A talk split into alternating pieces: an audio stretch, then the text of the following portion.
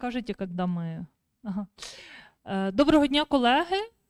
Знову вітаємо вас на нашому черговому засіданні комітету. Е, я надіюсь, вже всі встигли приєднатися до нашої трансляції.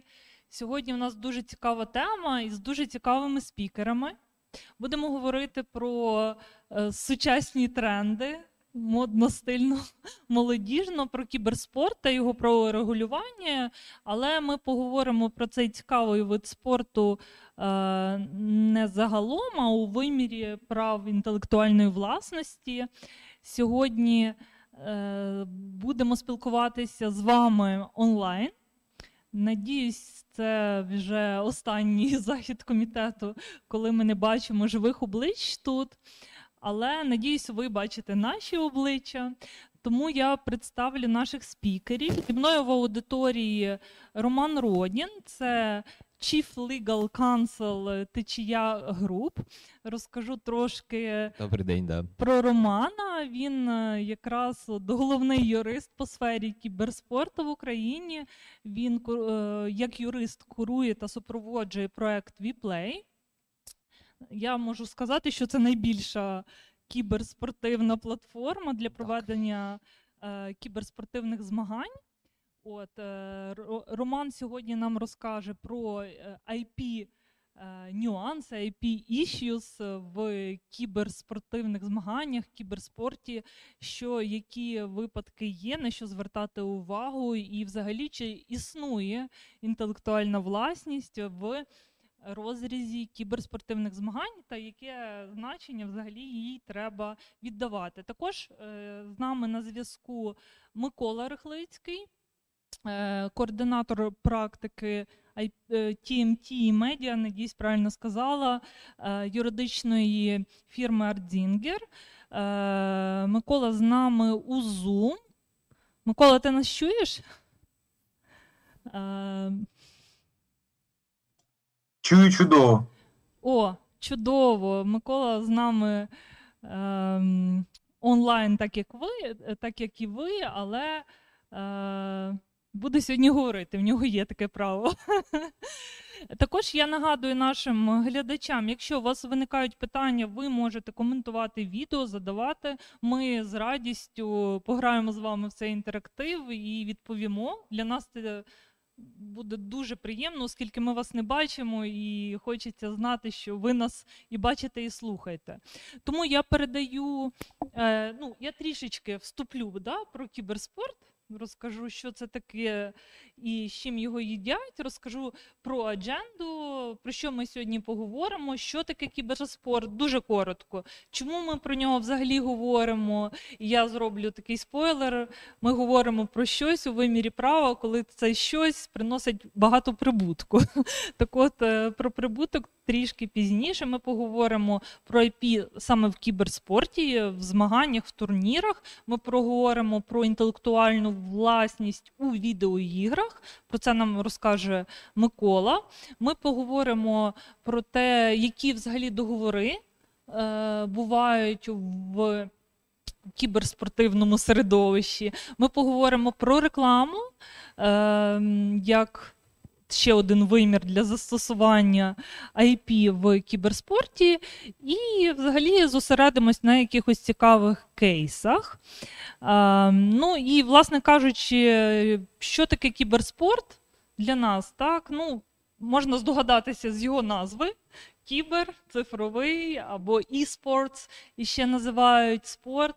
Це, власне кажучи, знайома всім, знайома всім слово. Ну, можна сказати, що це четвертий по величині вид спорту. Попереду лише Олімпійські ігри, Ліга Чемпіонів, УЄФА та Формула 1. Тому е, не, не, не даром ми про це говоримо. Призовий фонд. Кіберспортивного турніру може сягати 40 мільйонів е, доларів. Тобто, ну, говоримо про великі цифри.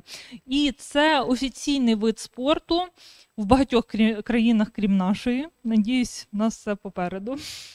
Ми до цього, Роман, до цього так, ми йдемо. Стараємося. Ми йдемо так. до цього. І про що ще можна сказати? Що, е, наприклад, От я можу сказати, що е, наймолодший гравець у доту, десь у мене тут є е, інформація, йому, по-моєму, 14 років. Він вже е, один із найбагатших спортсменів світу. Попереду нього, по-моєму, лише тенісист. От Тому є про що поговорити. Романе, тобі слово. Розкажи нам, будь ласка, про все це IP в кіберспорті, чи є, чи нема, які труднощі між, наприклад, видавцями гри. І організаторами турнірів можуть виникати, чи були якісь, можливо, сутички, суперечки і так далі. Я про одну потім розкажу і запитаю твою думку. Добре. А, да, е, Тань, дякую. Е, Шановні колеги. Е, ну, спробую сьогодні е, охопити таку важливу тему, так як в IP е, в кіберспорті, і, в принципі, з того, що я розкажу, ми трошки зрозуміємо, що це. Е, як то кажуть, трошки дике правове поле, там є над чим працювати. Тобто спеціалісти потрібні, спеціалістів насправді мало, і, в принципі, то це дуже цікава цікава галузь да, для юристів таких. А ну, з основного, що надзвичайно важливо, от буквально вчора у нас е, в Києві закінчився, от тут якраз ти казала про призові фонди. да, Закінчився е, фінал е, мажору з Доти 2, Київ Мейджор. Да, Він побив реально 6 6 рекордів по переглядам. В принципі, на зараз це по ну, най, най, най, найвидовищий турнір. А більш того, що саме цікаве, от е, Україна, да, як в принципі можемо казати, що це кіберспортивна країна, оскільки е, Київ Мейджор, який відбувся в 17-му році, і Ani Major, який відбувся в 21-му році, да, це два найбільш переглядаємі і монетизовані турніри з доти, да, які відбулися, і обоє з них відбулися в Україні в Києві. І це є дуже дуже круто. Наприклад, останній там е, турнір віплея, там, якщо не помиляюсь, призовий фонд складав, по-моєму, під близько по 500 500 500 да, 500 тисяч доларів. Тобто, ну це великі гроші. А як ти правильно вказуєш, інтернет Круто, треба треба перевчатися в треба, кіберспорт. Да, і не не забороняйте своїм дітям грати в ігри. Може, колись це зробить їх мільйонерами. Шуткую, але да, ти правильно кажеш. Е, а, а тур, е, сам чемпіонат світу, так називаємо International, да, він буде складатися близько 40 мільйонів доларів. Буде призовий фонд, в принципі. Тобто, перше місце це здається там близько 20, ну це колосальні гроші насправді. Тобто, це та турнір великого шлему, в принципі, да. І е, ну, я тут трошки вибачаюся, якщо буду відволікатися саме від юридичної теми, але це таке мікс. Ну, добре. Відволікайся, нам добре. цікаво. Да. ну, Я маю на увазі, ну, е, якщо ми переходимо, да, тобто е, до і потім розповім так про контакти з спортсменами і все інше, найбільша відмінність да, кіберспортсмена від звичайного спортсмена в тому, що щоб виростити справжнього спортсмена, да, то, наприклад, в футболі там, то там він з кого розквіту да, досягне там 18-20 років, да, коли він виходить, то як ти кажеш, в кіберспорті йому вже 14, а він же, в принципі, спортсмен світового рівня, да, тобто набагато менше е, часу для цього. Для цього. Прошу вибачення, 16 років Кайл Буга. Е, Гірсдорф здобув 3 мільйони за перемогу в сольному фіналі Кубка світу Форнайт. Uh, ну, я правильно кажеш, але я думаю, що він вже в 14 років також. Перемоги, перемоги в нього були. Просто може в 14 років в нього батьки більше отримали там. Ось. Да. Uh, якщо uh, перейти, да, от, специфіка, специфіка IP в кіберспорті. І основна відмінність е, від е, саме саме саме з простого спорту. Найбільша відмінність в тому, що якщо ми будемо брати, до прикладу, хокей, футбол, баскетбол, то цей спорт е, він ну як достояння міра, він не є чиєюсь власністю, він не є власністю FIFA, не є власністю НХЛ. Да, Це ну, загальнолюдський визнаний вже да, вид спорту, який нікому не належить. Тому його використовувати да, може, в принципі, будь-яка особа, будь-яка асоціація, да, ніхто не забороняє провести чемпіонат по футболу. В кіберспорті все дуже відмінно, оскільки сама дисципліна вона є чиєюсь власністю. Да? Dota 2, Counter-Strike да, зарезервовані торгові, торговельні марки Valve. А, Тому а, отримання дозволів да, це одне якби з е, важливих е, частин да, юридичного супроводу такої компанії, як Vplay. Да, Тобто е, для це не видно, да, наша служба пасна і трудна, але велика робота юридична проводиться саме на утримання а, дозволів да, у того ж Valve. Вони більш, звісно, вже йдуть під там е, рекламні контракти, контракти зі спортсменами. Е, е, стрімінг, продаж, продаж прав на трансляцію. Але саме цікаве, що цей дозвіл, да, який отримується у Valve, у них. е, Я розкажу для наших. Да. Тому що, так, тому що не всі знають, що таке. Хто така, що таке компанія Valve. Це можна сказати один з найбільших гравців ринку відеоігор, е, який належить, ну я не знаю скільки, яка кількість ігор. Е, Оце в нашому вимірі юристів це такий собі дуже великий правовласник, який Да. володіє правами. Ну, Латифундист, можна сказати. Латифундист. От, е, по-моєму, Counter-Strike. е, Counter-Strike, Dota 2, Half-Life і ну, навіть, в принципі, цих трьох там плюс-мінус е, достатньо, щоб розуміти. Це такі найбільші, можна сказати, І, да, і, вони, і вони заточені, да, вони, і вони заточені саме на кіберспорт. Вони найбільше з цього отримують. Тобто є інші великі компанії, там та ж Sony, все інше, але про це будемо далі розповідати. Вони не заточені на кіберспорт, да, у них там вони з цього, як то кажуть, як то кажуть, заробляють. Да. А, і дочковів, да, от отримання дозволу саме від Valve, воно є доволі. В принципі, простим, да? якщо якщо це турнір не такого рівня, як мажор, то по факту ви просто реєструєтеся да? е, на їх е, власному кабінеті, і вони, в принципі, дають вам дозвіл. На мажор, звісно, цього треба досягти, але там відсутнє, як от ми всі там розуміємо, якась там прям така велика договірна робота, да, там якась публічна оферта. Тобто там все робиться на рівні там листування між менеджерами. Там, в принципі, воно реально. То ліцензійний договір, правильно я розумію, на турнір е, таким собі правом руку стисканням. Так, так, він, він, він, він, він доволі, ну, він реально доволі, доволі умовний. Тобто, там, звісно, вони надають дозвіл на використання IP. Але е, у них, тобто, я, чесно кажучи, не впевнений, що у них є якийсь там великий юридичний департамент у Valve, серйозно. Тобто, це що до них приходить, да. Тобто, це ну нормальні договори, але в масштабах, от коли ми говоримо про ці мільйони, да, то там якби ну. Кажучи, ну наприклад, якщо вказати, коли е, WePlay е, е, согласовував, отримання можливості випускати мерч до мінору, який був в Карпатах минулого року, від них реально приходило, що ну ви скиньте, хто буде випускати, просто а ми вам узгодимо. І реально це так відбувається. Тобто, е, це, це, це, в принципі, можливо, також це американська компанія, і у них дуже багато побудовано саме на. А, На відносинах, да, на які ну на, на пе- певній довірі, то у них якби от відбу- відбувається зачасту так. Найбільша А роб... зачекай, е, а можна лікбез знову для наших. е, Я думаю, що вони все це знають, але мінор, мажор, можеш пояснити да. різницю і що це таке? А, Щоб нас не думали, що ми говоримо про якісь музичні терміни. Да, да, да, да, да. Е, ну, якщо подивитися в ієрархії, да, то е, найнижчий офіційний рівень е, там від призового фонду найближче залежить від команд, які участвують. Це мінор. Е, після Е, Кіберспортивне кібер, змагання. кіберспортивне змагання. Ну, це, наприклад, як там чемпіонат не знаю, країни, наприклад, але він, він всесвітній. Потім іде мажор, це як можна сказати, там не знаю, чемпіонат якоїсь регіональної е, країни. Далі є е, іде інтернешнл. Да? Це найбільше, там, де з найбільшим, з найбільшим призовим фондом. І відмінність в тому, що інтернешнл проводить сам Valve. А він не підряд бере компанії. А мінор і мажор зазвичай беруть е, такі компанії, як Uplay, тобто організатори е, кіберспортивних івентів.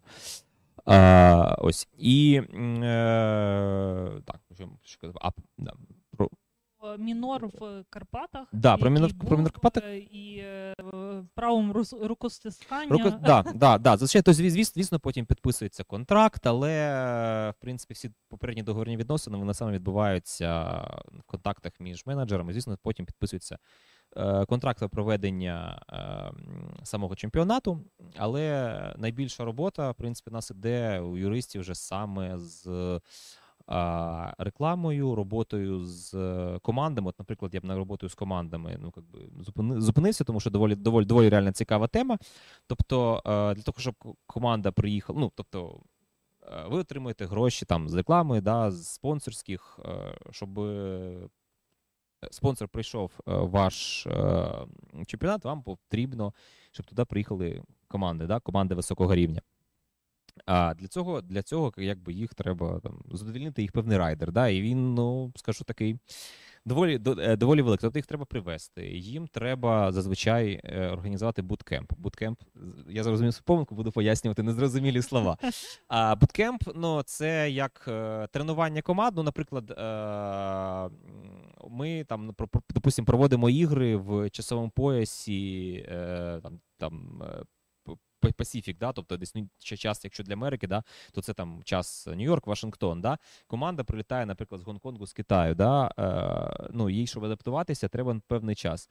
Вони приїжджають, ну як, як футболісти приїжджають, їм подивитися поле, подивитися там, чи підходить їм устаткування, да, яке. Тобто певний час проходить на тренування. Це називається Як рок- рок-зірки. їй. Е, так, мені здається, інколи що може навіть і подорожче буде. Да.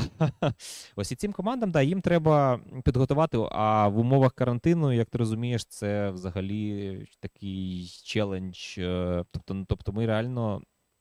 Знімали цілу гостиницю, куди готель, куди реально не допускали е, е, відвідувачів. Хоча фанати реально навіть в Україні їх дуже багато. Я пам'ятаю ці певні чемпіонати, коли там я реально ці команди не знаю, а там хлопці просто там через мене біжуть до них з криками, там не знаю, якісь назви, назви, назви там певної команди, да, і реально як, як, як от зірки, рок-зірки, ти правильно кажеш. І от е, контракти з ними, що в них може ну, цікаво з юридичної точки зору, в тому, що багато команд е, не є. Певною юридичною особою, да? тобто ти там з ними підписуєш контракт, да? там е, потім призові виплачуєш, вони там собою розбираються. Да? Зачастую багато команд це збірні певних гравців. Більш того, вони з різних юрисдикцій. Тобто хлопець з Лівану, з Гонконгу, з Англії, вони грають в одній команді. Да? Е, В офлайні це ну, доволі просто, але їх треба всіх зібрати в одному місті, посадити буткемп, вони, вони зіграються, щоб знаходитися поруч. А, і це є зазвичай ну, проблема, оскільки певним гравцям вони взагалі там, ну, ми м, шість- більше 16 років ми з ними ну, не підписуємо, щоб не було порушень да, законодавства. Ось. Ви з батьками підписуєте? Так, да, да. Але стар... ну, менше 16, щоб не було там е, питань, оскільки це вже трошки і, і, інша градація, це вже не неповноліття, а малолітня особа, і тому ну, це трошки, трошки, трошки від цього від, ну, цим не користуємося. Ось. А, да. А, і оскільки різні, це, це є реальною, реально, в принципі, про, ну, ну, не п- не проблемою, але певним челенджем, з яким, з яким треба е, стикатися. В принципі, з е, виплатою призових фондів е, це також прописується в контракті. Тобто, зазвичай контракт е, є на участь в турнірі, в якому якраз і проговорюються їх умови, умови їх участі, скільки ігр вони мають відіграти, їх обов'язки, в якому випадку вони отримують е, винагороду, куди відповідно їм ця винагорода сплачується. Е, Наші, наші обов'язки, умови проживання, і обов'язково прописується участь е, в певних івентах, да, е, рекламних турах, що в принципі поєднує е, кіберспорт е, також з шоу. Ну, це дуже варто зазначити, що також велика відмінність е, кіберспорту і саме спорту, що все-таки е, велика частина саме е, шоу. Тобто це все-таки відбувається не в реальному світі. Тому це не просто От, як трансляція власне. футбольного матчу. У мене питання зразу похідне. Можна? Да, Тань, давай. Е, В цих договорах з учасниками, ну, ситуація, так, така Мгм. банальна. Е, наскільки я знаю, власне, кожен кібертурнір він має свій сценарій, він має свої спецефекти, він має свою е, ну, таку. е, Хочеться сказати, атмосферу є ну, і до кібертурніру, я знаю, ви готуєтесь е, ну, дуже довго. От. А, і монетизація цього кібертурніру йде саме через право трансляції. Це як, Один із е, шляхів, да, Один да, із да, шляхів. Це ми вчора намагалися подивитися футбол, і, власне кажучи, я зрозуміла, що ну, лише легальним способом це можна зробити, і це дуже добре, я вважаю. Так от, один із гравців. А, ну, ви транслюєте цей турнір, Мгм. даєте права на трансляцію, по ліцензії, і один з гравців або декілька їх собі роблять свої стрімчики і передають да, цю атмосферу турніру абсолютно безплатно. Як ви до цього відноситесь? Чи передбачаєте це в договорах, чи є якісь за це санкції, чи навпаки, ви кажете клас, давай транслюй, це нам більше переглядів, реклами і так далі. Е, Дуже дуже дуже цікава насправді тема. Це є одна з найбільших е, проблем проблем кіберспорту. Е, ну, якщо ми з тобою уявимо, да, що, е, наприклад, ми дивимося фільм в кінотеатрі, людина достає камеру і робить стрім, да, то в принципі ну, у нього заберуть камеру і будуть. е, Там, ну, як кажуть, в кінотеатрах пишуть, там вплоть до уголовної відповідальності. Да, да, і виведуть тебе. Да, да, да, да, да. Або інше, наприклад, от е, іде футбольний матч, і там людина, там не знаю, зі стадіону, і що робить, транслює. А в, ну, якби в нормальному суспільстві, да, тобто е, не суспільство, навіть а в нормальній юридичній Класичних класично. видах е, Да, трансляцій. Да, трансляції це є порушення, це є піратством, за це є відповідальність. В кіберспорті є велика відмінність. Е, Кіберспорт починався саме з стрімерів, да, таких диких, як ми зараз можна, можна назвати. Тобто в кіберспорті. Як я вже вказував, саме дисципліна є власністю Valve. І позиція Valve, якщо ти е, показуєш е, саме контент, який є в грі, тобто чемпіонат, ну тобто картинка складається з двох частин: саме гра, да, тобто то, що- те, що екран транслює, да, там, ну, чи з Dota TV чи інше, і саме шоу, яке організовує, наприклад, WePlay, да, от там, де там хлопці в цих костюмах, там все це шоу. 3D Да. ефект. Да, да, 3D, тобто- тобто, е, да. Шалене шоу. Я... От коли, от коли транслюється саме те, що відбувається в е, віртуальному світі, да, то Valve не заперечує. Тобто, якщо ти це не монетизуєш, а показуєш на своєму е, стрім-каналі не без привлікання спонсорів, вони вважають, що це типу ок, це нормально. Якщо ж ти, звісно, ти е, намагаєшся е, показати, ну просто, просто ретранслюєш контент, це, звісно, порушення, за це йде бан.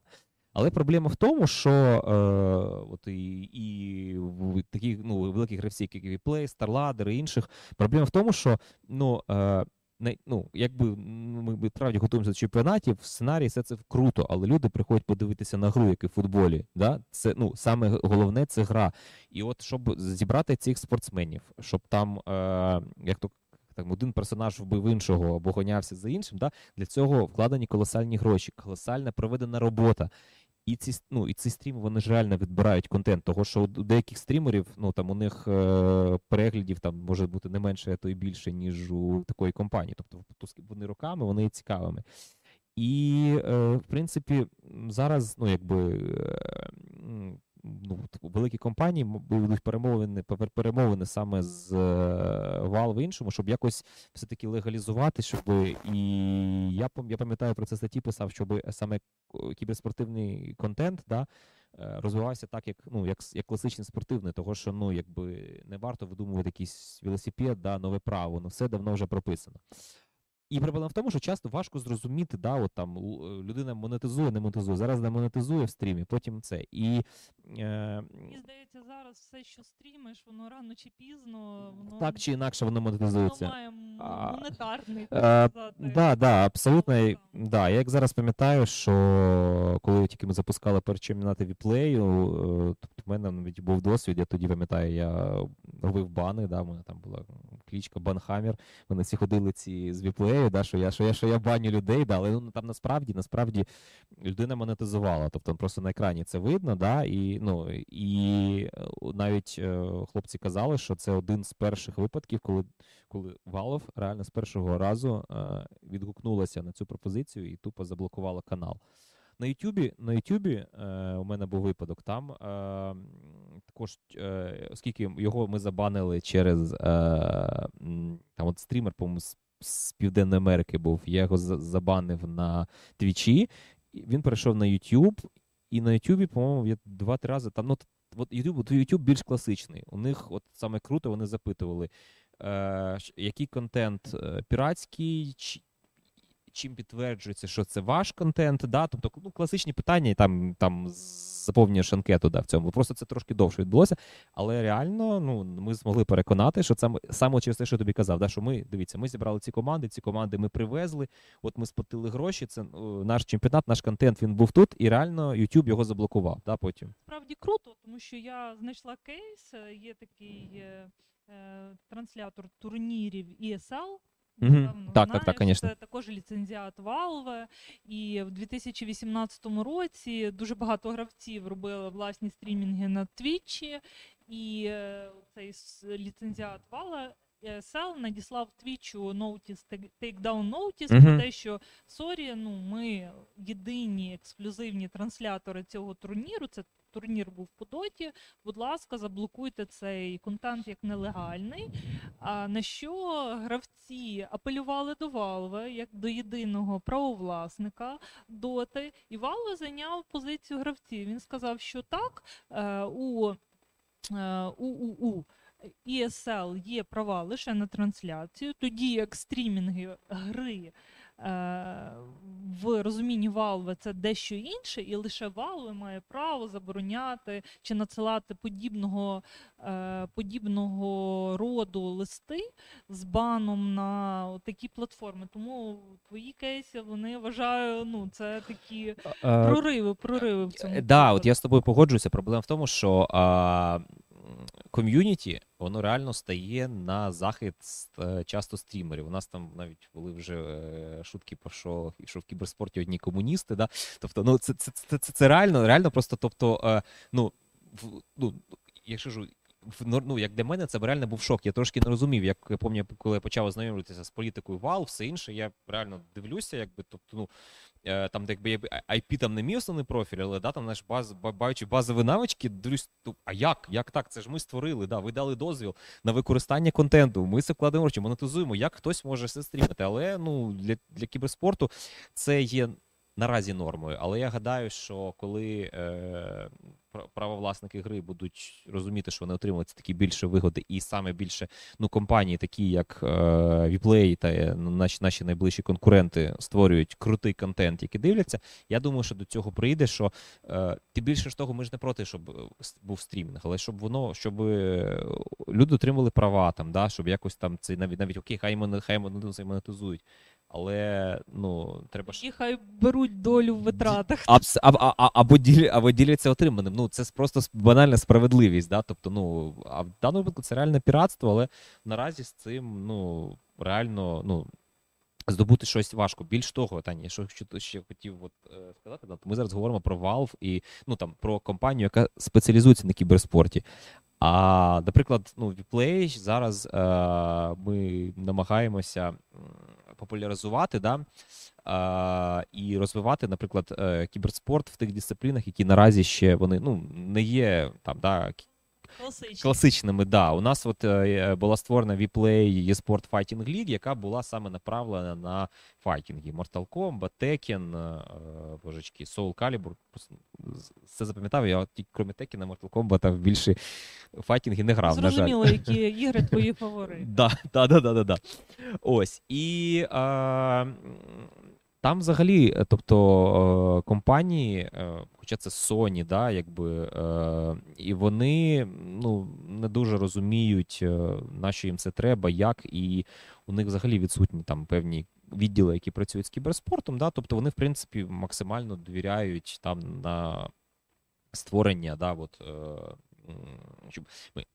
А до того, що ну, це вже ми відповідали, але, але тут також тебе була цікава, цікава штука, да, з поводу використання IP, я думаю, наш колега е, детально скаже, але найцікавіше в тій же доті, не тільки в доті, в Mortal Kombat, наприклад, до того ж, е, або інших, окрім IP да, самої гри, да, як такової, да, як продукту, у них е, права на кожного персонажа. Тобто кожен персонаж це, в принципі, окрема, да, окрема торгова марка, яка там знаходиться. І зачасту от, роботу з контрактами треба обов'язково реально перевірити, там, чи на всіх е, персонажів, в якому вигляді тобі наданий дозвіл да, на його використання. Тому що там реально їх штук 40, і ти Персонажі вони торговельними марками захищаються, і вони як, е, як такі можуть бути об'єктом авторського Так, права. так, так, да, да, тому да. ти там попадаєш по всім статтям. Да, от і то, то- тому, тому як вичитка саме вже цих договорів, да, вони вже є дуже якби велика, велика робота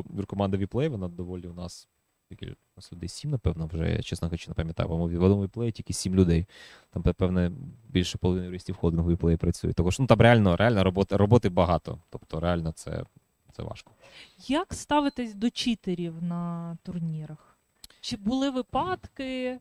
Як з ними? От я, я розумію, що кіберспорт це зараз е, ну, середовище, як ми з тобою визначили, де право, можна сказати, майже нічого не регулює, як і немає якихось, знаєш, стандартів, як Угу, правил, як в УЄФА, наприклад. угу, угу. Так, от е, ну, якщо виявили читерів, прямих чи непрямих, от е, що з ними робити? Дис- дискваліфікація, яким чином це проводиться, і чи є матеріальний збиток? Е, дивіться, в договорах це прописується. Зазвичай е, за, наприклад, читінг або інше, ну він буде лексейкований і буде зрив чемпіонату. Там реально ну, тобто, прописана, прописана фінансова, фінансова відповідальність. Це від випадку до випадку, від чемпіонату до чемпіонату залежить. Але е, е, читінг е, у таких от дисциплінах, саме кіберспортивних, кіберспортивних, він зведений на мінімум, оскільки е, сам, сам принцип дисципліни, яка стає кіберспортивною, він ну, навіть не так, дисципліною стає та, де найважче це зробити, де найбільш захищений ход, код, да, де, де присутній баланс певний. Да, де, тобто, в принципі, там важко примінити якусь там чіт-схему, оскільки там проти неї буде така сама. Тобто, там, щоб не було читингу, якщо це певний офлайн-турнір, за цим слідкує там певний відділ, щоб не було, е, наприклад, на офлайн, там ну, є судді, да, які звичайно, тобто там е, плюс ми міні, ну, міні, мінімізуємо да, можливість там якоїсь певної е, непередбаченого спілкування, або як то кемперства, як там казали в мої молоді роки. Да? Тобто, ну це взагалі цікава тема, оскільки тобто, устаткування, да, яке це нівелює, це та також велика затратна частина. Ну там банально кажучи, наприклад, вони реально сидять. Counter-Strike всі в наушниках, да? тобто там є зв'язок, але вони не чують е, всю іншу, щоб їх не відволікали. І я пам'ятаю, на якому чемпіонаті у нас реально на момент е, була проблема з ну, в країні реально не було певної кількості відповідних наушників, які запросила команда. І ми реально викупили в магазині е, для малої авіації, для гелікоптерів спеціальні наушники. Вони реально сиділи в наушниках, як от з вертольотів. Оскільки ну, це те, те саме, вони також повністю не- нівелюють звук. Да, да, да. Там реально там в магазині хлопці казали, що реально ескадрилью купили. Ну, типу, на наша вам така кількість. Ну, пояснили. Да, тобто, і це нивелюється. Також, е, окрім читінгу, в кіберспорті ж, е, як не, ну, не дивно, часто запитують, чи є допінг. Так, так. Насправді е, допінг-контроль і. м, Е, і всесвітня, ну, якби боротьба з допінгом, вона, вона присутня. Тобто, а оскільки варто зазначити, ну, велика помилка думати, що кіберспорт це про комп'ютерну гру. Кіберспорт це про навички людини. Тобто е, теніс це не про м'яч, да, про те, з якою силою ти його б'єш. А Counter-Strike це про швидкість твоєї реакції. Як швидко ти знаходиш ціль, і ти там в неї стріляєш. Тобто це реакція людини.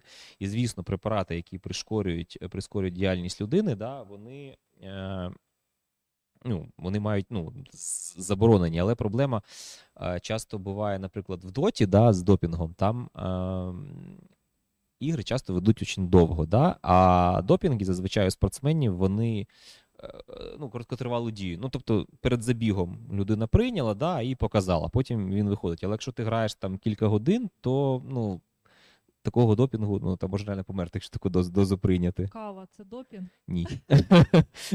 Хоча для мене, напевне, так, але для них, але для, для, них ні. Да. І за цим, ну, за, за, за, за цим також слідкують, але ну, будемо відвертими, це поки на такому, не то що ентузіазному рівні, але це не настільки розвинено, оскільки, е, в отличі там, от того ж спорту, відсутній перелік препаратів, да, який, який може, який, який, який буде допінгом, а яким ні. Да, там, от, так ти правильно кажеш, кава, допінг, невідомо, Red Bull, да? Допінг невідомо. Ну, напевне, що ні.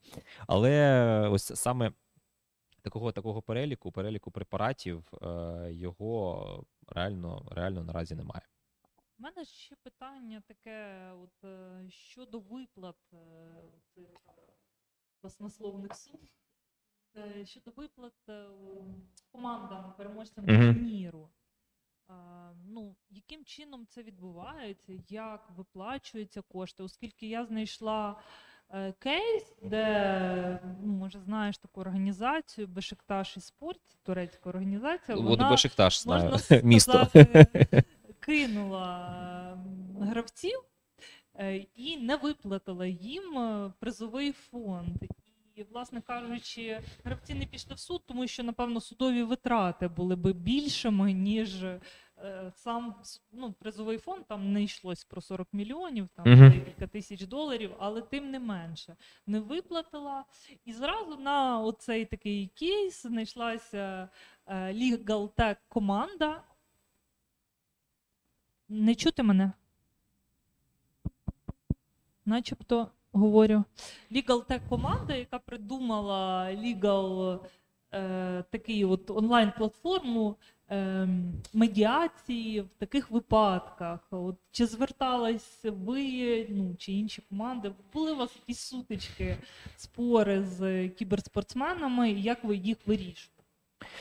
А, ну, на щастя, на щастя, у нас не було, проте, ну, якби е, я знаю про там певні конфліктні ситуації е, з кіберспортсменами е, ну, наших, наших колег, та ну, вони зазвичай е, стикаються з тим, що, як я кажу, певний інфантилізм біч нашої професії. Оскільки кіберспортсмени, це молоді люди, да, ну, там 16-17 років, да, які е, ну, вчора вони грали у дворі, е, ну, у дворі у клубі е, в комп'ютерні ігри, а зараз вони реально заробляють мільйони. Більш того, вони заробляють мільйони, ну і вони монетизують, да, і вони є частиною великого бізнесу. Але вони цього часто не розуміють, да, і там. Не прийти там, ну зараз, кажу, цього майже вже немає. Але на початку це було реально там проспати, не прийти на гру, напитися. Одни кухню спалили під час проведення чемпіонату. Реально там просто у них пожежники. Тобто, в принципі, це, це, це, це, це, це, це було окей. Зараз, е, коли е, команда є великою організацією, а зараз все це йде до того. Ну, якщо, наприклад, от команда, яка виграла е, на оцей наш останній мажор. Е, Це команда, е, яка в асоці... ну, вона- по факту є власністю клубу ПСЖ Паріж Сен-Жермен. Е, Тобто це вже серйозна організація, там так не можна. Тобто, це Правильно я розумію, що БСЖ це ж футболісти? да, да. Футболісти, кіберспортсмени. М, е, А? Тобто, тобто ПСЖ як е, певна організація, чесно кажучи, не знаю їхню організаційну правову форму, ну як читаємо, як холдинг, можемо так назвати, певний спортивний. Да? У них є кіберспортивний варіант. Тобто вони, вони грають, от, і це не тільки у ПСЖ, там е, у, у Монако, у Франції якось це от останнім часом дуже цікаво рази. Там важливо. Тобто вони от в цьому плані впереді планети всієї. Да? Тобто у них є от ці ігроки, які є частиною. А, і це серйозна організація, тобто там таке не прокатує. І на щастя, у нас також якби такого не відбувалося, але от як з е, Бешикташ є спортс, да, я думаю, невеликі компанії, да, і ну, таке може бути зазвичай того, що самі, я кажу, інфатілізм біч професії.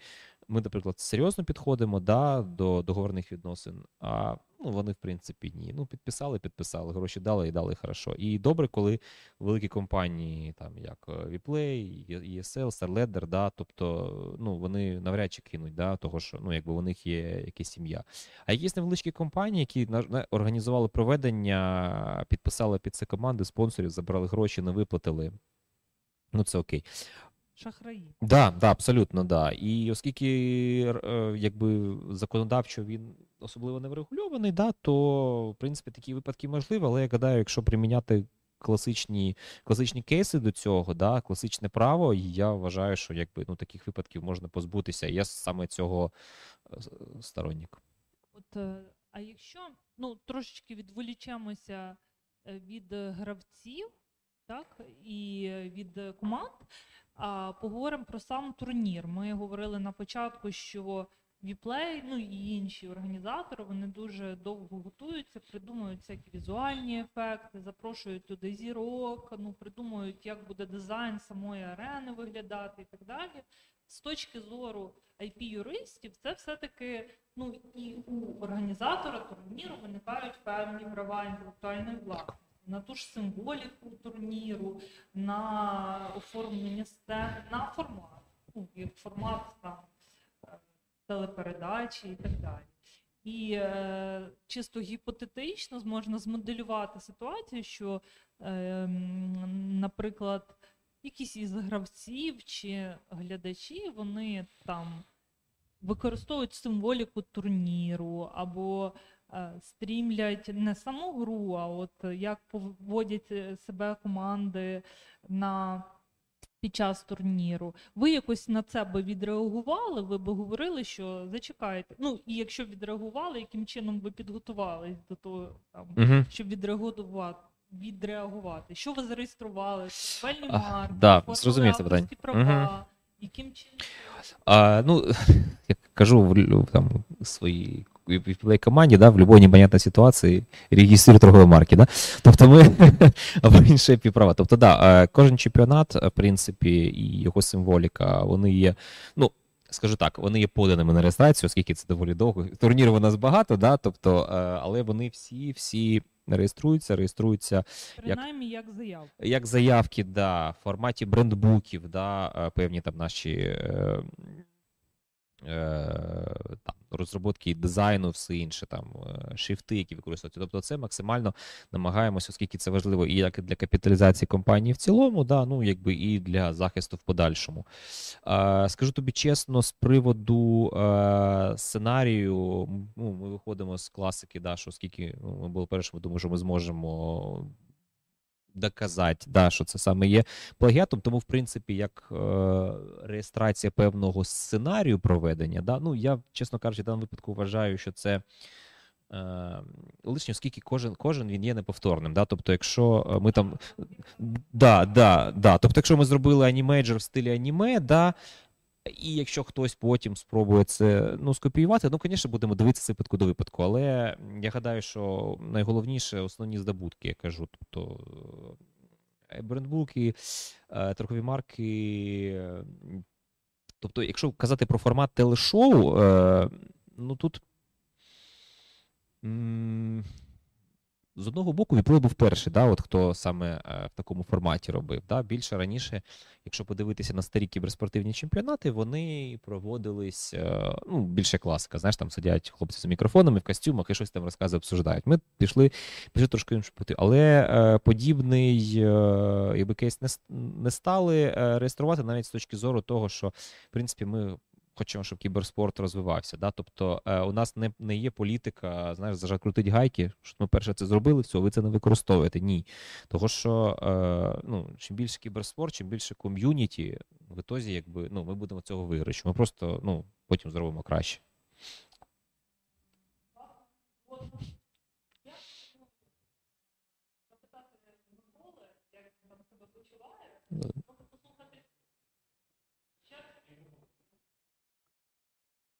Зараз включений, вибачте.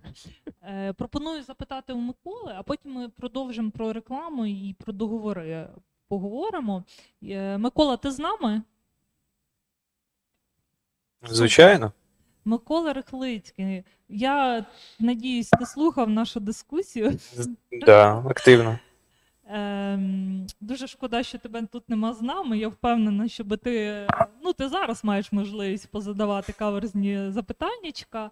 Е, розкажи нам, будь ласка, ем, чи є IP в відеогрі і що таке відеогра з точки зору е, права інтелектуальної власності? Це, це аудіо, відео, відео, візуальний, аудіо. Ти є?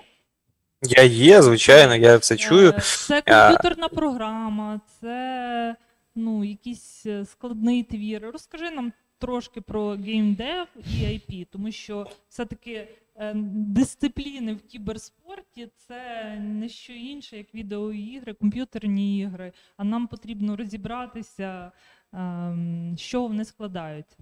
Ну, нема питань. В принципі, давайте. Ну, нема питань щодо того, щоб щось розповісти. Тому що питань насправді дуже багато, і я тут трошки підготувався. Е, Тема у нас кіберспортивна, навушники в мене від Razer, так що я в темі. Будемо з вами спілкуватися зараз е, з цього питання. Якщо казати про те, взагалі, чи Я думаю, е, чим можна є. зробити повну трансляцію презентації. Ну, я зараз F5, спробую. F5. F5. Ага. Є. О, супер, отак класно. А, Дивіться, насправді з чого хотів би я почати. А, Хотів би я почати з того, що, на моє глибоке переконання, відеоігри наразі є одним із найбільш складних об'єктів права інтелектуальної власності, на мій погляд. Ми з вами трошки зараз е, поговоримо про вступні речі, я трохи похвалюся перед колегами, тому що у нас був, е, як то кажуть, recent experience у е, структуруванні угод щодо розробки певної гри. Е, Звичайно, одразу хочу сказати, що коли ми з вами говоримо сьогодні про кіберспорт, ми з вами говоримо скоріше за все про певні AAA titles, те, що називається. Власне, для тих, хто не в курсі, ігри можуть розподілятися за жанрами. Вони розподіляються, звичайно, достатньо умовно за кількістю розробників, за наявністю паблішера, за бюджетом і таке інше. Тобто, якщо ми кажемо про Counter-Strike, наприклад, всі його варіації, я не кажу там на коли- Counter-Strike була така side історія від е, Half-Life. А коли вона вийшла у певне самостійне плавання, то це такий є AAA title. Що таке у сьогоднішніх умовах AAA title? Це Dota. Хоча вона теж була, наскільки я пам'ятаю, мене можуть виправити, якщо я не правий. Але ж вона теж була сайдом від е, іншої гри. І таке інше, таке інше. Ми говоримо про Red Dead Redemption 2, говоримо про е, God of War, яка є синглплеєром, але ж тим не менш. Ми говоримо про е, ігри від EA Games, це UFC 3, 4, наприклад, у яких також є дуже висока змагальна складова. Турніри я не знаю, чи проводяться чи ні, але скажу вам чесно, що в UFC в Ranked грати, коли там гравці з усього світу там попасти в першу навіть тисячу гравців, це дуже складно. Ми говоримо про FIFA, про NBA, таке інше, таке інше. Але ж відеоігри вони є дуже різними. І тому, коли ми з вами будемо говорити про IP у відеоіграх, нам необхідно чітко розуміти, що е, ось ця складність у побудові, вона в першу чергу мова йде про AAA titles, які в собі мають дуже великі команди, які мають дуже велику кількість інтелектуальної власності задіяно, які мають великий бюджет, які використовують в тому числі і об'єкти права інтелектуальної власності, що належать третім особам, які включають там на правах чи камео, чи на будь-яких інших правах. От останній, наприклад, один із останніх. Е, Однією з останніх, вірніше, таких відомих колаборацій, яку не всі чекали, яка, чесно кажучи, провалилася за багато чим поглядом. Це була колаборація Кіану Рівз і е, Cyberpunk е, 2077. От, е, там, де він грав певну роль, і там була його зовнішність і таке інше. Але ж таких прикладів дуже багато. Тому давайте з вами підемо по порядку. Взагалі, з чого все починалося? Все починалося із того, що ви бачите у верхньому лівому куті цього слайду. Тобто, це були ігри саме такі. Порівнювати їх наразі із Counter-Strike, порівнювати із Call of Duty Modern Warfare, чи Warzone, чи будь-чим іншим, що є змагальним, що є на слуху, ну практично неможливо. Хоча у них є певна спільна, певна спільна риса. Спільна риса полягає в першу чергу в тому, що вони є комп'ютерними програмами, тому що це саме є їх е, опорно російською мовою опорно-двигательний апарат, який дозволяє взагалі відеогрі бути відеогрою. І це є один із тих факторів, навколо якого точилися дискусії, і насправді вони і зараз тривають у світі. Як же кваліфікувати відеогру? Потім у нас були такі види ігор, як текстові ігри або текстові квести. Якщо хтось із вас жив у 80-ті 90-ті, то напевно ви це також пам'ятаєте, якщо у вас був хоч якийсь комп'ютер, що в ті часи в нашій країні було дуже складно. Потім ми говоримо про 30-річну, наприклад, різницю між е, тетрісами, які є. Це в 84-му році, 2018-му. Ми говоримо про різницю, наприклад, у графіки, у графіці у механіках Tomb Raider. Ми говоримо з вами, наприклад, про те, що взагалі ігри створювалися дуже різними шляхами раніше і зараз. От ви, наприклад, на цьому слайді можете бачити кадри із е, скажімо, продакшену гри Mortal Kombat, який був найперший, який вийшов ще на Денді, він був, здається. Тобто там використовували яку штуку? Вони фактично брали акторів реальних, одягали їх у певні костюми цих персонажів. І вони чи на біговій доріжці, як ви бачите, Лорда Рейдена, чи, наприклад, у спеціально відведеному місці.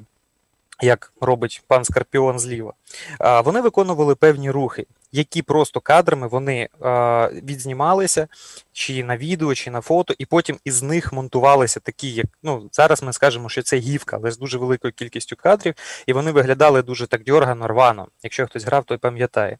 Що ми бачимо наразі? Mortal Kombat X або Mortal Kombat 10. Справа, там уже повноцінний мовкап, тобто motion capture, там вже повноцінна оцифровка, там вже відіграють реальні актори, там зовсім інша технологія, там йде оцифровка їх рухів через датчики, які ви бачите прикріплені на а, спеціальних костюмах у цих акторів, і таке інше.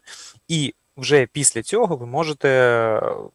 У вас є більший простір для того, щоб щось робити із відеогрою. Звичайно, коли ми говоримо, наприклад, про процес створення і про IP, то у першому випадку, у цьому нашому вінрарному Mortal Kombat, там створювалися певні твори це були або фотографічні твори, або це була певна відеограма. Тому що аудіовізуальним твором ось цю ось цей запис із рухами цих акторів і, ну дуже складно було назвати. Тобто це був просто відеозапис певний. Потім із цього вже шляхом компіляції на програмному рівні утримувалася певна відеогра. Що ми маємо зараз? Наразі, коли, от, якщо ви подивитеся, там будете е, curious і на Ютубі подивитись, як робиться motion capture, що відображається у спеціалістів, у розробників на моніторах, то там вже немає такого приколу, як просто відео. Тобто там є певні точки, які певним чином рухаються. Тобто програма одразу відцифровує. Там немає так, як такого відеозапису вже.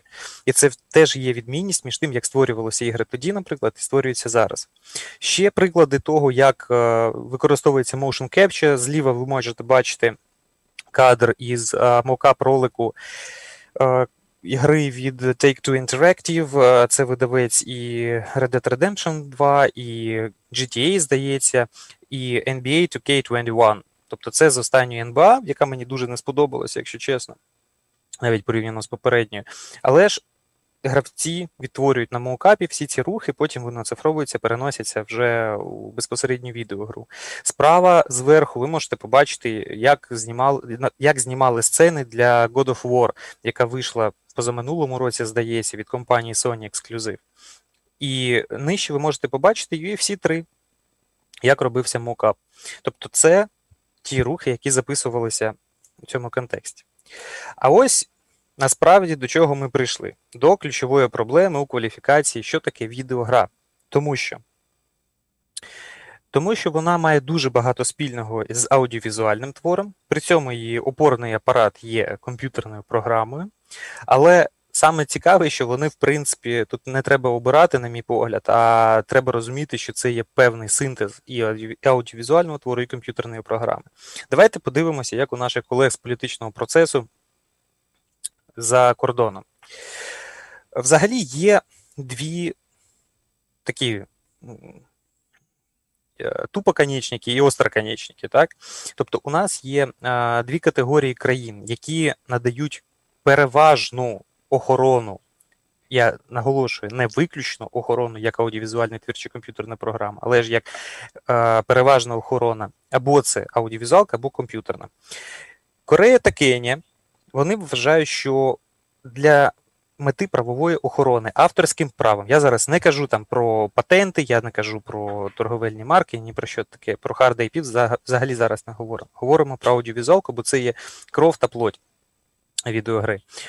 Ці країни кажуть, що враховуючи візуальну складову відеоігор, такі твори за своєю сутністю є аудіовізуальними творами. Відповідні висновки ви можете самі ознайомитися у е, Comparative Analysis, який робив ВІПО ще кілька років тому, і він є опублікованим на сайті ВІПО. Чому вони так кажуть? Тому що а, насправді відеогра у сучасному розумінні вона є невід'ємною від того, що ви споглядаєте на своєму моніторі, дисплеї, телевізорі, чи що у вас там є. Навіть певні дуже цікаві персонажі з альтернативним мисленням, на мій погляд, вони використовують відеопроектори. Це на смак та колір. Інші країни, такі як Аргентина, Канада, Ізраїль, боже. Простий РФ, Іспанія, Уругвай та Сінгапур, вони кажуть про те, що в першу чергу це є комп'ютерною програмою, враховуючи особливу її природу та залежність від форми вираження. А відповідно, форма вираження, як ми пам'ятаємо, для авторського права є першочерговою. Є більш, на мій погляд, такі розумні країни, які е, розуміють складність відеогри, і кажуть про те, що це є складний об'єкт. І відповідно захист прав на різні складові відеоігр повинен розглядатися окремо, залежно від конкретної природи кожного з таких елементів е, або з створів, як було написано у ВІПО. Причому. Треба сказати, це є Бельгія, Бразилія, Данія, Єгипет, Франція, Німеччина, Індія, Південно-Африканська Республіка, Швеція і Боже її храни США. От в чому є ключова ситуація в Україні? В Україні ситуація така, що у нас взагалі немає певної категорії, до якої відносяться відеоігри. Відповідно, це надає нам повне право і так так би мовити, титул сказати, що відеогра це є складним твором е, чи складним твором або ж складним об'єктом правом інтелектуальної власності, в принципі. Чому так? Тому що, як ми можемо з вами знати, у відеоіграх використовуються не тільки об'єкти авторського права. І а, використовуються в тому числі об'єкти суміжних прав, це є виконання, в тому числі. Причому виконання у нас є як аудіальні у вигляді дикторського тексту, так і виконання, скажімо, акторів, міміка, жестикуляція і таке інше. Тобто вони виконують певний твір, вони відігрують певний сценарій, який написаний. Це є комерційна таємниця. Ну, без комерційної таємниці взагалі у сучасному світі нікуди, на мій погляд, тому що те, що називають ноу-хау, у нас називається комерційна таємниця, в принципі. І е, це є та інформація, яка не отримала правової охорони у будь-якому іншому вигляді, скажімо так. Це також є патенти на винаходи та корисні моделі. І Тут дуже цікава ситуація насправді, тому що ми з вами можемо а, зробити огляд по судових і не тільки судових спорах у світі, в Україні їх насправді немає. А, щодо того, як захищаються певні елементи відеоігр у спосіб корисної моделі комп'ютерної програми. При цьому я хочу сказати, наголосити ще на чому, що а, не тільки ну, і взагалі, якщо індустрію на цю подивитися, то там є дуже багато IP і біля відеоігор, тому що це IP, які відносяться до е, геймпадів, е, це IP, що відноситься до hardware, software і таке інше. Причому дуже така класна фраза, я її почув десь пару років тому. Один з е, аналітиків взагалі ігрового світу він її сказав. Він сказав, що цитую англійською мовою: Video games are no more a guilty pleasure. Тобто якщо починалося все із того, що відеоігри робили якісь ентузіасти на коліні, те, що зараз називається інді, наприклад, індивідуальною розробкою, е, і при цьому вони були відкриті, вони були готові або е, ділитися цими напрацюваннями для того, щоб хтось вдосконалив, зробив щось ще цікавіше, або ж вони були не проти, що це будуть робити, тому що нічого немає, все має розвиватися. Якщо е, дуже сильно звужувати сферу патентами там чи якоюсь правовою охороною, то, по-перше, на це не було грошей банально. Тому що е, навіть якщо хтось із вас і е, супроводжує індивідуальні розробки відеоігр, то ви ж розумієте, що там весь бюджет він йде у безпосередню розробку і добре, якщо в маркетинг, а не на юристів. А враховуючи, що відеоігри розвивалися у кількох центрах економічних, як результат, на мій погляд, скажімо, надлишкового економічного продукту, то це Сполучені Штати Америки, там Японія здається, два таких основних центри, то там витрати на адвокатів, на юристів, на вони були дуже великі. І ось ця фраза, вона насправді свідчить про те, що відбувся перехід від ігор, від якоїсь розваги для людей, які взагалі цим зацікавилися, до того, що це стає індустрією, як правильно е, колеги ви сказали, що це залучає дуже багато коштів і відповідно це має охоронятися більш чітко. Якщо казати про відеогру з точки зору юриста, який взагалі включається в цей процес, у нас такий досвід був нещодавно. Зараз покажу, чим це все закінчилося, чи чим це все продовжується, то треба сказати наступне.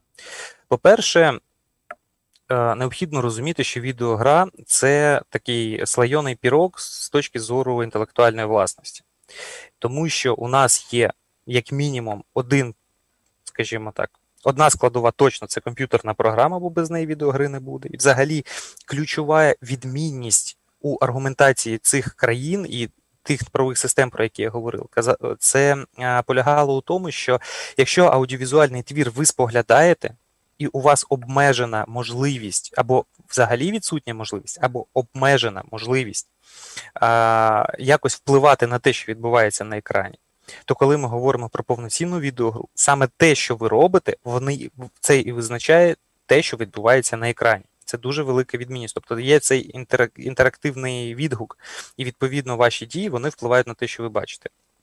От. А, Так коли а, ми з вами говоримо про структурування угоди, то треба розуміти, що у вас є, умовно кажучи, літературна складова, якщо ми говоримо про повноцінний AAA title, тобто це є сценарій. Як ви І це дуже схоже на аудіовізуалку, тому що у вас є сценарій літературний, у вас є сценарій режисерський, бо це інша штука, і ви також маєте це знати, і я впевнений, що знаєте. У вас є мова діалогів, кожен з діалогів, який має, може охоронятися авторським правом. У вас є е, те, що відноситься до аудіовізуальної складової, тобто це виконання акторів, це є е, певна візуальна складова, це дизайни, це е, я не кажу про level design як такий наразі, але ж я кажу про Бо level design він таки в сірій зоні знаходиться, трохи пізніше розкажу чому. Разом з іншими механіками, яких називають ігор. Це дизайни, це модельки, це текстури, це скінчики. Е, скінчики це зовнішній вигляд певного предмету, е, там, чи машини, чи кірки, чи будь-чого ще.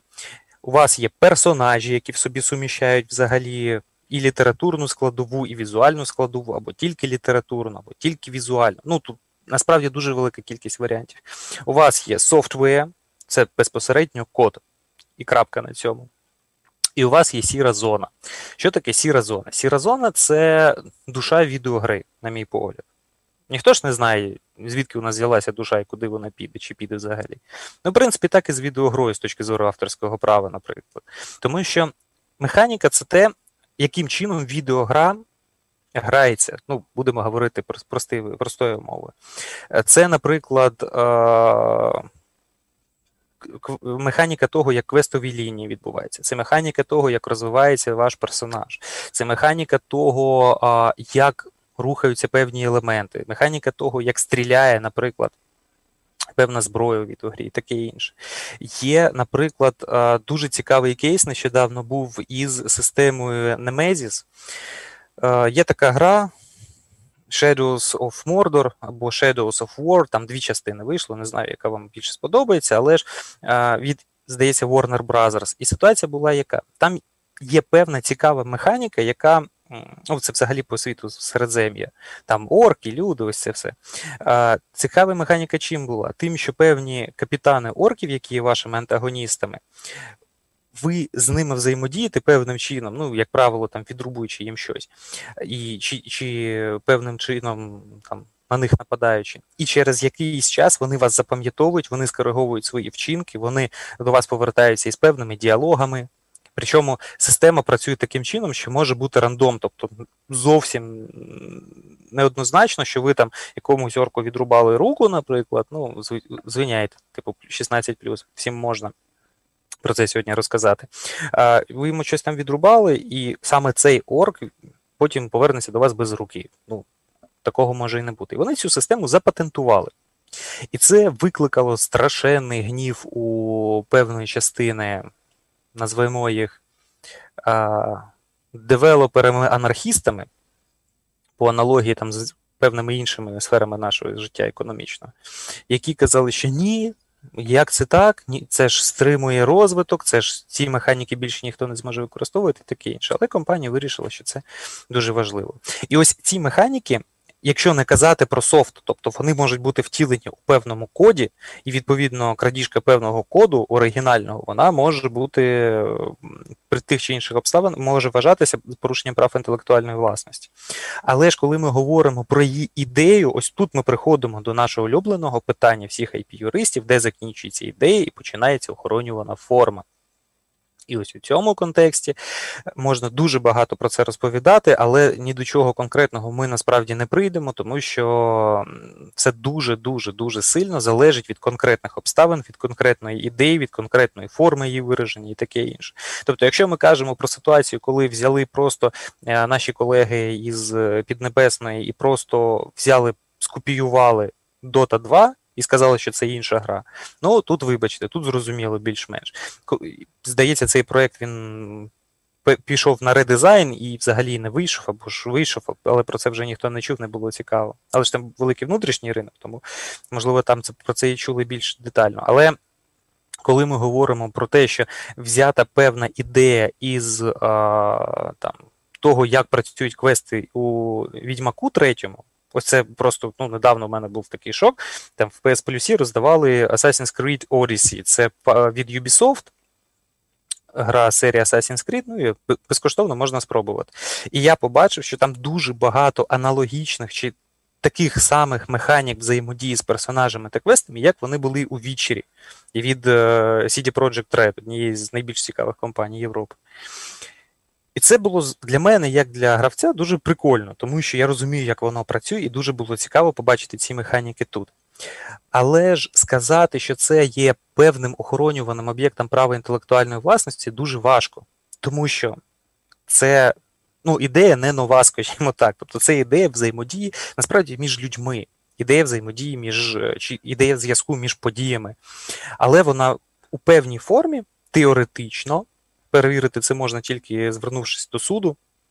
А як ми знаємо, е, експертне середовище воно ж теж, теж неоднорідне. Кожен експерт має свою власну думку з цього приводу, тому він власний експерт.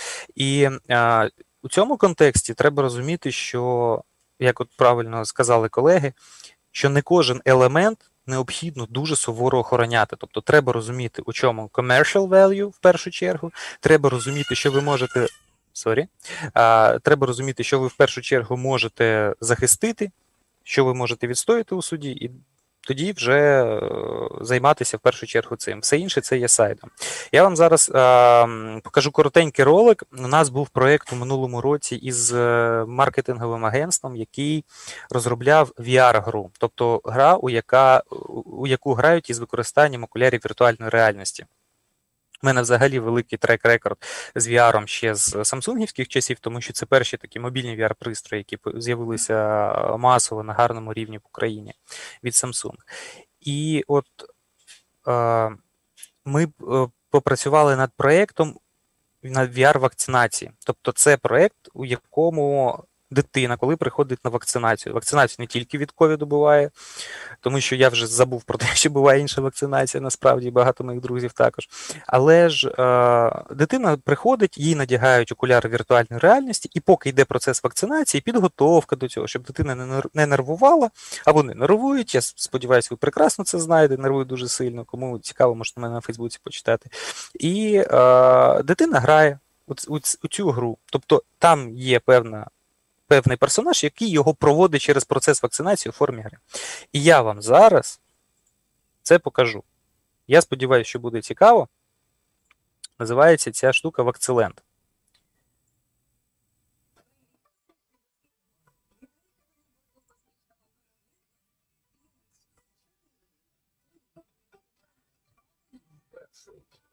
Український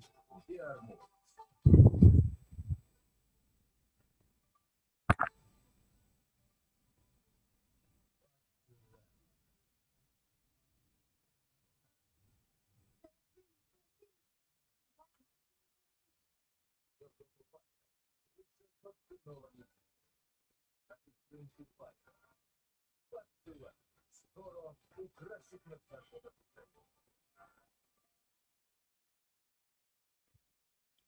Ну, зрозуміло, що це не AAA title, звичайно, це певна така нішева розробка. А, І, звичайно, що там грають, і там інтерактивність не така велика, як, наприклад, у тому ж самому Відьмаку. Ну, Мені захотілося Але... пограти. Ну, я готова йти на вакцинуватися. От, Як вона запуститься в Україні повноцінно, я дам знати. І а, взагалі ця. Це дуже цікава штука, тому що в будь-якому випадку, якщо ви грали у VR-ігри, навіть такі найпростіші, там хоч якийсь е, є елемент е, інтеракції. Тобто, у вас подивіться направо, подивіться там направо, направо, подивіться наліво, подивіться вверх, подивіться вниз. Там щось спливає, якась інформація, щось ви можете там е, натиснути кнопку, щось перетягнути. Звичайно, зараз є дуже цікаві VR-ігри, е, яких ви там можете монстрів рубати, чи там на на, на лижах кататися, чи щось таке інше. Але це також дуже цікавий проєкт. І проєкт був цікавий чому? Тому що тут дуже велика так звана літературна складова і аудіовізуальна складова. Тут є питання персонажів, тут є питання певних локацій.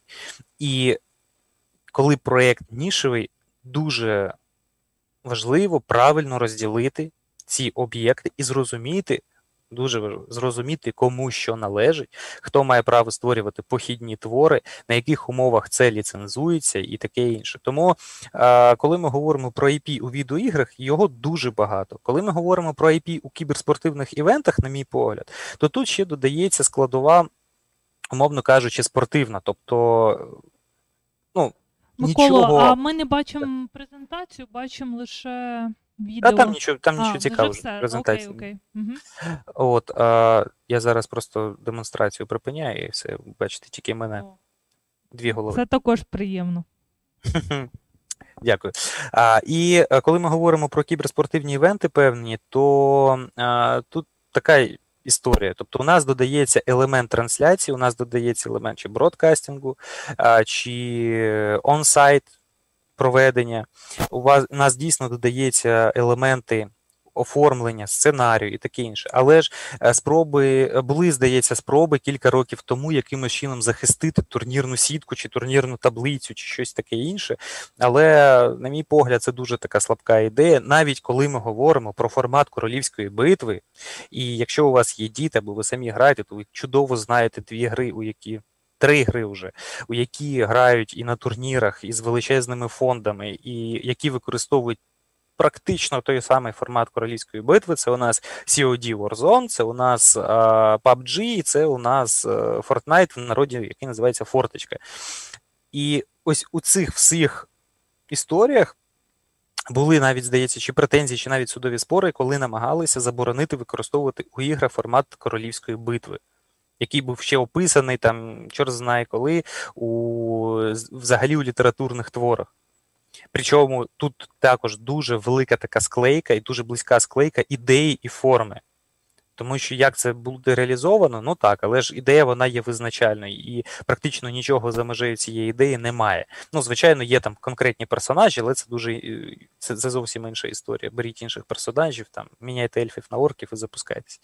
Тому така ситуація у нас з IP в, в у відеоіграх. В Україні судових спорів, на мій погляд, скільки я їх шукав, їх не було цікавих достатньо. Як воно відбувається Мені в інших країнах? Ні цікавих, ні не цікавих. Ну, взагалі шукала. нічого. То хоч якісь, ну я так Тому розумію, що... це така індустрія, де всі по-мирному вирішують питання, не в судах ну, України. Ну. Слухай, не завжди, але не в судах України це точно. Питання в чому? Питання в тому, що Україна, вона ж е, за своїм потенціалом і як він реалізований насправді у цій сфері, саме у гейм-девелопменті, вона є такою, не те, що work for hire, але ж вона є аутсорсинговою історією. Тобто, навіть якщо у нас пишуться крайтековські двіжки, всі ці всі ці права інтелектуальної власності вони експортуються там у Франкфурт, здається, чи у якісь інші там країни. Якщо це Ubisoft Україна, то у мене є глибоке переконання, що також весь продукт, всі права на цей продукт він експортується у Францію, в Монреаль, чи де там офіси Ubisoft, їх дуже багато по світі. Не знаю, як вони структуровані. Можливо, у них є окрема, як у Samsung, типу Samsung IP. Це окрема компанія. Можливо, у Ubisoft така сама історія. Якщо роблять, робиться дизайни, дизайни також права експортуються, бо це е, minor works з точки зору game development і таке інше. Тобто, у нас, в принципі, центрів розробки і центрів, що най, найбільш важливо популяризації чи комерціалізації, у нас відеоігр не дуже багато. Якщо ми подивимося, наприклад, на ну, як ми завжди виходимо з IP, де воно продається. Тобто нам необхідно визначити ту точку, де відбувається комерціалізація. У гейм-девелопменті цю, ця, ці точки знаходяться де? Е, На жаль, у не в Україні. Але розробники всі тут. на, на, на Петрівці вони знаходяться ці точки комерціалізації. Але якщо ми кажемо про digital, то це Epic Store, Gabe Store, Steam, це е, PS Store, це Xbox овські сервіси, це Нінтендівські сервіси і таке інше. Вони всі знаходяться практично за межами України. І відповідно якихось суперових спорів в Україні, ну може вони там якось зачеплять. І у нас, скажімо чесно, е, якщо коли був хайп щодо е, в Європі щодо лутбоксів, про це ви 100% знаєте. Там було питання, чи це гемблінг, чи це не гемблінг, чи мають ці лутбокси бути заборонені чи ні. І е, і Бельгія, здається, проти EA Games чи EA Sports виступала Electronic Arts. Проти них виступала проти цих лутбоксів. У нас ж нічого. Які що, які лутбокси? Що це взагалі таке? Е, Микола, в нас є питання з залу. Ти готов, готовий на нього відповісти? За вчора. Питання трішечки, ну не те, щоб не по темі, можливо, по темі, я його адаптую. Адаптую під нашу тему, бо питання про комп'ютерні програми, але. Е, Оскільки ми розповідали, ну, ти розповідав про аудіовізуальний твір і про комп'ютерну програму, і не все так просто. Наш е, глядач Юрій Рябченко запитує: комп'ютерна програма має бути виражена у вихідному або об'єктному кодах. На вашу думку, чи передбачається використання експертного висновку як підтвердження наявності в конкретній програмі такого коду?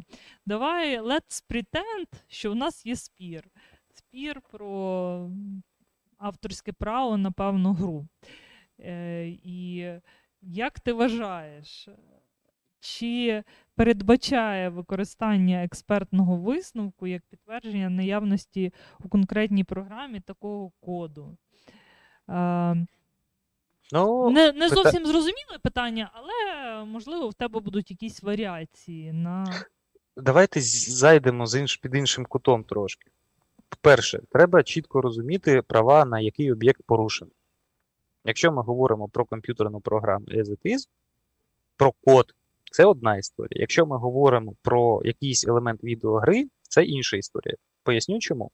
Тому що комп'ютерна програма може бути написана різними мовами.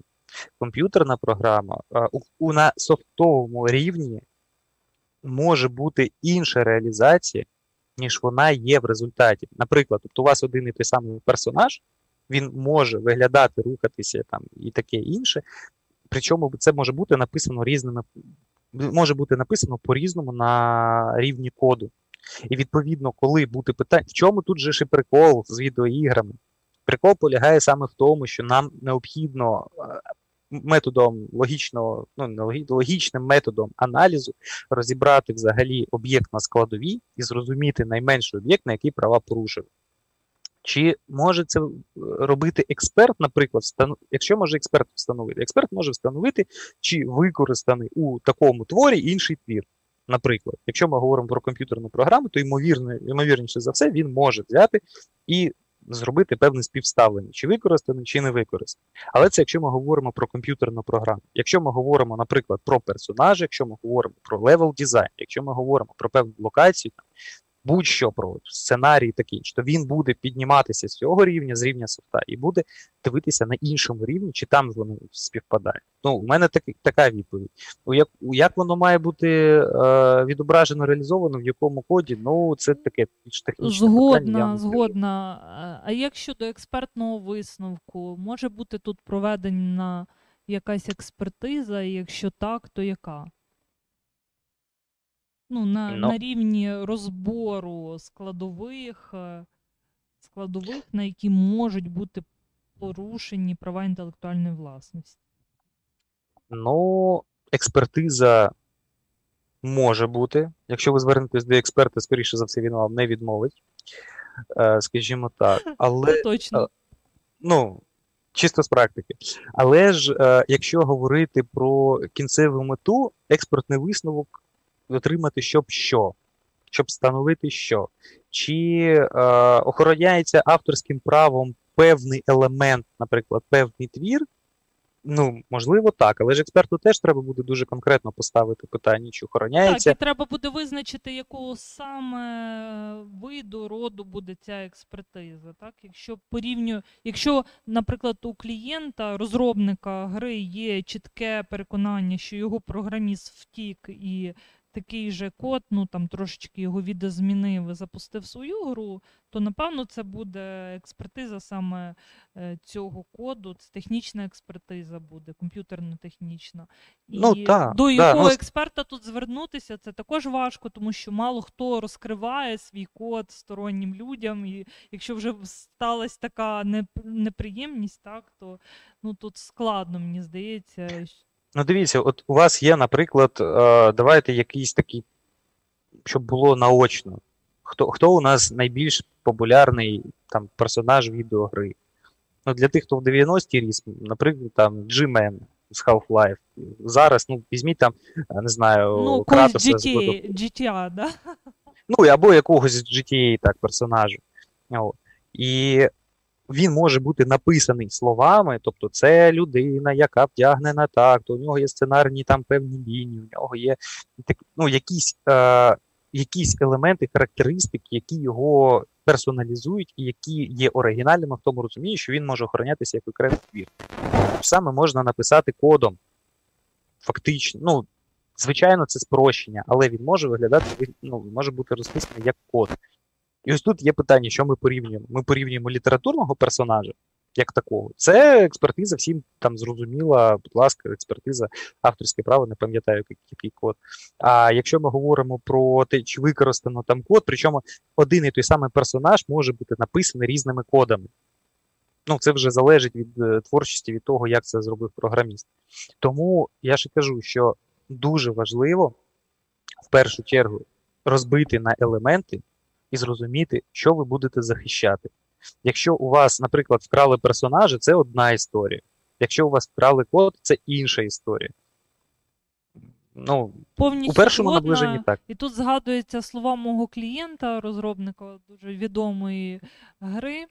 Е, Навіть не слова, а суперечка наша, коли я його переконувала, що, власне кажучи, в його грі важливий код, важлива, ну, напевно, візуальна складова. Він говорить: Таня, та що ти мені розказуєш? Таке все може написати будь-хто. А от моя торгова марка, за якою мене впізнають на всіх е, платформах, на е, сторах, оце моє найбільше надбання. Тому ми будемо її захищати всіма можливими способами. Тому тут деколи от, е, думки юристів, IP-юристів, які ну, дивляться комплексно в глибину, там, що потрібно захистити, і думки саме розробників і е, тих, хто в бізнесі, можуть е, відрізнятися. відрізнятися.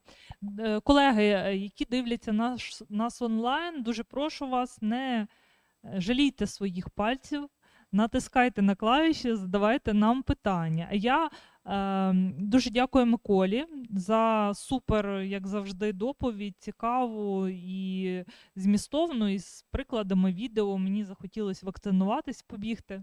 Е, Тим більше знаючи, що ви мали причетність до створення цього, цієї гри. Правда, напевно, по віку трошки не підійду, але то таке. Це для дітей. Е, я продовжу і трішечки розповім про рекламу. А ти, Микола, якщо що, то приєднуйся і будуть в тебе думки. Будемо раді тебе чути. Можете запустити мою презентацію?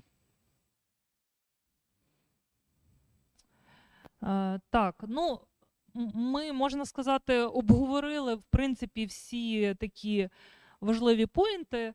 Е, е, з Романом, з Миколою, але все ж таки хочеться резюмувати, щоб у наших глядачів було чітке розуміння. Е, Знаєте, коли ми вчили право на юридичному факультеті, то там завжди було суб'єкт-об'єкт. Тому розібратися з учасниками бізнесу, е, ну, це е, ця. Ясність нам дасть змогу зрозуміти, які взагалі правовідносини можуть бути. Так, е, в принципі, учасниками є видавці та розробники ігор, що ми вже сказали, організатори турнірів, такі платформи, як Вівплей і ESL, ми глядачі, е, спонсори та рекламодавці, про яких ми зараз поговоримо. Е, також платформи для трансляції, YouTube, Twitch. І професійні соло-геймери та їх команди. Про них ми теж сьогодні почули. Це такі собі рокстар сьогодення. Ем, тому, от е, щодо договорів, ми з Романом також проговорили це між розробником, паблішером та, наприклад, з платформою про надання дозволу. І ми сьогодні дізналися, що такі договори в принципі можуть можуть регулюватися гарними відносинами, імейлами і правом рукостискання. І е, пізніше там нудні юристи підписують нудні ліцензійні договори, які за законодавством України обов'язково мають бути в письмовій формі.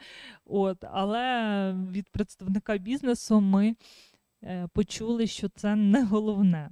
Ну, ми все-таки стоїмо на своєму, е, що договори це важливо, оскільки у випадку спору всі будуть не до рукостискання звертатися а до того, що написано в договорі. Між гравцями та командами. Е, між гравцями між собою, менеджером команди та гравцем. Це так також договори можуть бути спонсорами та рекламодавцями. Тобто, е, в залежності від учасників, тут можуть бути різні види договорів. Е, нас цікавить саме ліцензійні договори, і ми, в принципі, вже про це коротко проговорили. Стандартні умови.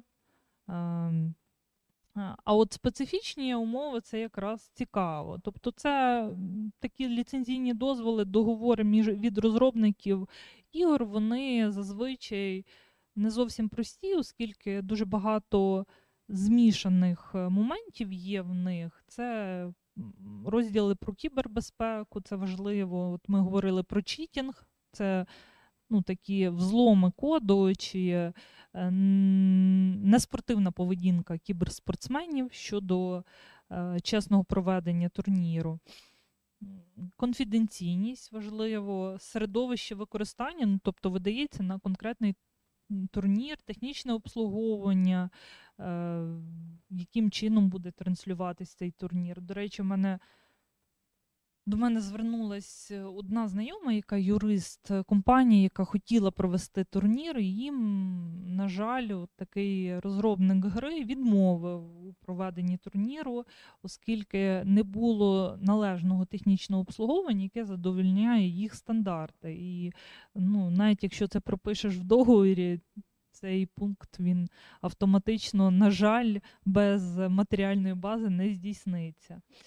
Модифікація самої гри, ну це, звісно, не дозволено. Захист даних і робота з ними також накопичуються дані, дані ход, ходи гравців, це все аналізується, і це також цікавий пласт роботи, статистика саме турніру.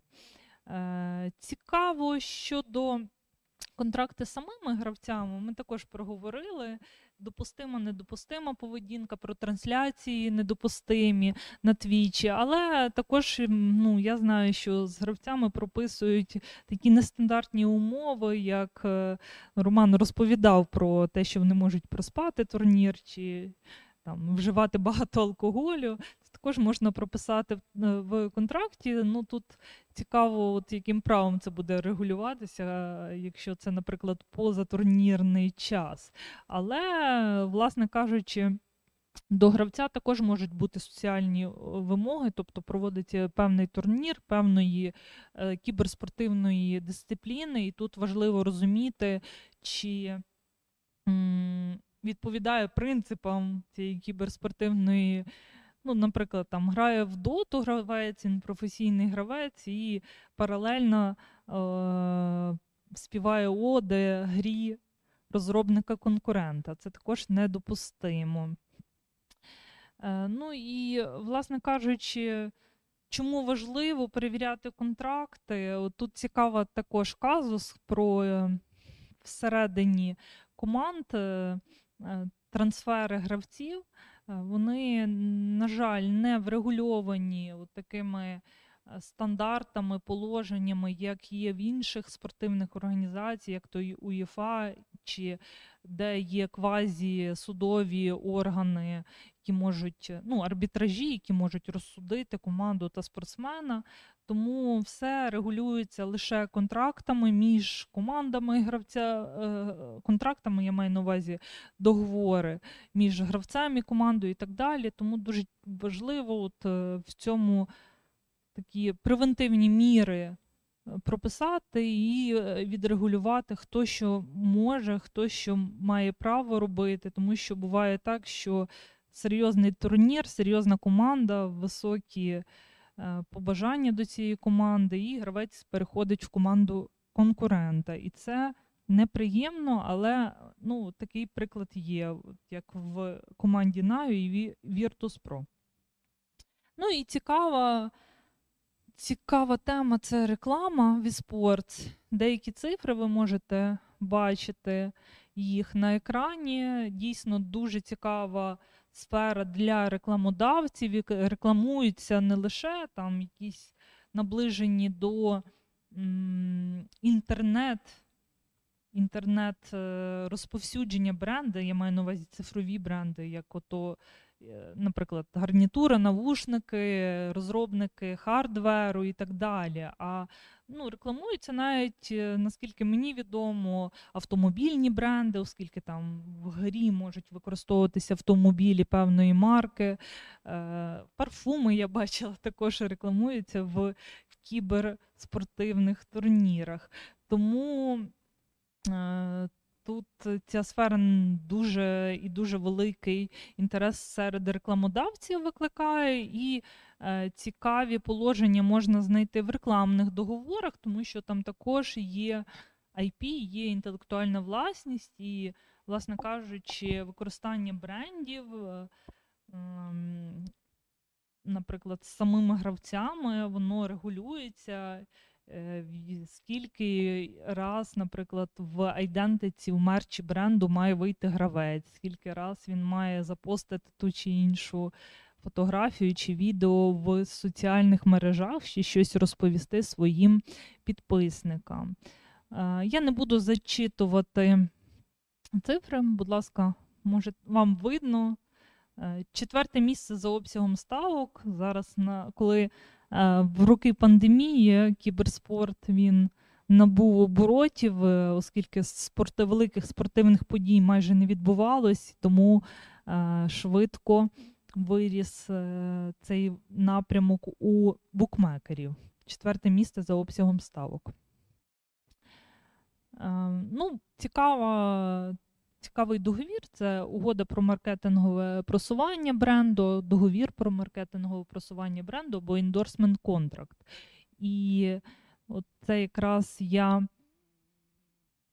і розповідала. І тут е, цікаві моменти з точки зору інтелектуальної власності в тому полягають, що не лише гравець носить там і просуває якийсь певний бренд, а і рекламодавець використовує image rights такого гравця, тобто може використовувати його в своїх рекламних кампаніях, робить його бренд-амбасадором, і це також е, цікаві моменти. Хоча,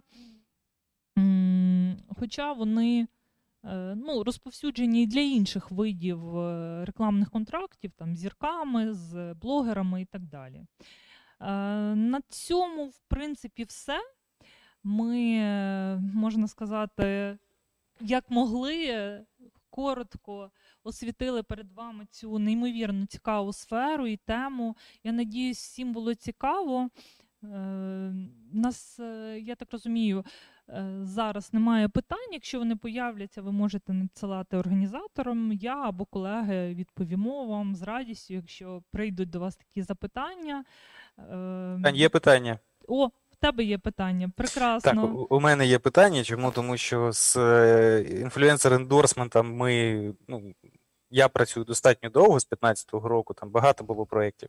І е, питання таке: дивіться, тут е, ну, по influencer endorsement у, коли це взагалі не тільки influencer endorsement, бо він буває різним, а коли ми говоримо про celebrity endorsement, коли дуже велика ціна за репутацію особи, яку ви берете собі амбасадором чи вашим там, так, це дуже важливо. фейсом.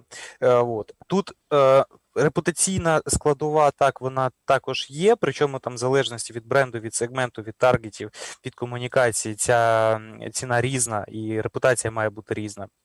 Як я вже казав, там на багатьох е, заходах, коли там рекламується, наприклад, Харлі Девідсон, то чи, наприклад, як, якийсь е, там гітарний варіант там Гібсон чи, чи, чи якийсь інший, то можливо певна соціальна поведінка вона і не зашкодить певним чином для репутації бренду, коли там величезний байкер щось робить. А якщо це буде робити, наприклад, Маша Єфросініна, це може зашкодити е, компанії Дано. Ну, справа не в цьому. Справа в тому, що у цих контрактах дуже часто, коли мова йде про великі суми грошей, дуже детально і ретельно прописуються зобов'язання не тільки особи, Абсолютно. яку берете... Там окремий я показувала поведін... ну, соціальна поведінка, окремий розділ, і він дуже об'ємний з того, що так, я бачила. Там навіть родичі, там близькі особи особи, там бізнес-партнери і так далі. Тобто там є великий пул зобов'язань. І от чи були такі ситуації там до колег питання, коли, наприклад, е, BMW спонсорує певний захід, а у певного гравця може бути контракт із Audi, тобто він, а його там сфоткають біля BMW, яка стоїть на стенді. І це буде погано. Чи інша ситуація, коли, наприклад, ви бренд-амбасадор Razer, чи там HP, чи Lenovo, а на турнірі використовується, наприклад, техніка Logitech. І сфотографують, коли гравець сидить у якого контракти з Razer, він сидить там, наприклад, з гарнітурою Logitech, або користується мишкою Logitech, або за монітором якогось іншого бренду. Чи були такі ситуації, чи ні? Тому що це також Слухай, достатньо ну цікаво. Я, я не знаходила таких кейсів. Я знаю інші кейси просто з інфлюенсерами, які там підписували Samsung, а приходили з айфонами. Е, це доволі така е, смішна ситуація. От е, насправді ну не знаходила кейси, але мені тут цікаво навіть не те, що деколи ці інфлюенсери, а особливо якщо це кіберспортсмени, які сам знаєш не дуже великого віку, там 16-14 років, вони не те, щоб не читають цей великий контракт, вони ну дуже велике значення йому не надають, можуть помилитись. От мені цікаво більше інфорсибиліті, да? яким чином можна в випадку порушення застосувати санкції по такому договору. І, ну, наприклад, якщо б це було в Україні, е, то чи можна було б цю справу виграти в нашому якомусь районному суді? Як гадаєш? Ну, е, можна, якщо це Хортицький районний суд міста Запоріжжя. То... Тільки в такому суді, так? Ну, колись так казали, але ж, е, скажімо так. Я думаю, що в принципі можна. Чому? Тому що якщо це у нас буде істотною мовою договору, і взагалі, коли ми говоримо про певний influencer endorsement чи там influencer marketing, то а, договір структурується, ну у моїй практиці, договір структурується таким чином, щоб основний акцент був не на тому, що він якісь пости робить на Фейсбучку чи в своїх соціальних мережах. Акцент був на тому, що насправді придбається, тому що придбається не тільки права інтелектуальної власності, звичайно, і вони також придбаються не тільки певні послуги чи роботи, але й вони також. Але ж взагалі е, necessity, е, як це сказати, ну, необхідність укладення цього договору і його ціна, вони залежать в першу чергу від е, того, як себе поводить особа і яку діяльність вона веде. І в принципі, в принципі, ну звичайно, таких кейсів ще не було. Але ж певний юридичний базис під це під цьому під цим є. Тому у випадку конфліктів можна напевне. Тут інше питання: а чи будуть судитися? Тому що судитися із своїм амбасадором це повісити собі на шиї ярлик, я сужу зі своїм амбасадором. Який амбасадор з тобою захоче працювати? Ну, ймовірніше за все, ніякий. Ну, Або за дуже великий кошт. Я думаю, що тут кейс бай кейс, якщо є порушення, то ну і великі гроші заплачені, то Е, від компанії це залежить, судитись чи не судитись, просто про перспективи судового розгляду саме в Україні, де, в принципі, особисті свободи, права і свободи людини та громадянина найвища цінність. Е, то ну, коли навіть е, працівника, який перейшов в команду конкурента, дуже важко за щось. За щось покарати в судовому порядку. Ну, ну дивись, тут, тут ще таке питання. Кіберспорт і взагалі ігрова індустрія, вона дуже емоушенал. Вона емоційна капець. І ось правильно сьогодні також ви говорили з колегою про те, що навіть коли порушуються права інтелектуальної власності, спільнота стає на захист порушника часто. Такий же ж кейс був із Blizzard, здається, коли е, якийсь. Е, ну, він називається, ну, обзорщик їх їх називають. Тобто людина, як, як, яка є ігровим журналістом, її направляють до прес, е, якусь прес-версію гри, якийсь реліз. Вона там дві, два тижні грає, відзнімає матеріал, і у певний день, де в час че вона публікує разом з усіма особами, іншими такими журналістами, синхронно свій огляд на гру. І ставить їй певний бал, як правило, високий. Не знаю чому, але, як правило, високий. І е, коли був злив цього матеріалу до дню, до дня Д і часу Ч, і пішли судитися із цим гейм-журналістом, то спільнота стала на захист і обвалила продажі просто. І тут, в принципі, може бути ну, плюс-мінус така емоційна ситуація. Тому, чесно кажучи, не знаю. Не знаю. Я про суди з інфлюенсерами в Україні ще не чув. Я Як... також не чула. Ну, все в нас попереду. Я дуже дякую Миколі, дякую Роману, який е, змушений був е, трішки раніше піти. Дякую вам, що нас слухали. Приєднуйтесь до наших наступних подій. Ми обіцяємо літо зробити ще гарячішим. Е, підписуйтесь на сторінку. Комітету, я говорю як справжній інфлюенсер, але е, до нових зустрічей і раді були з вами сьогодні провести цей вечір. Па-па!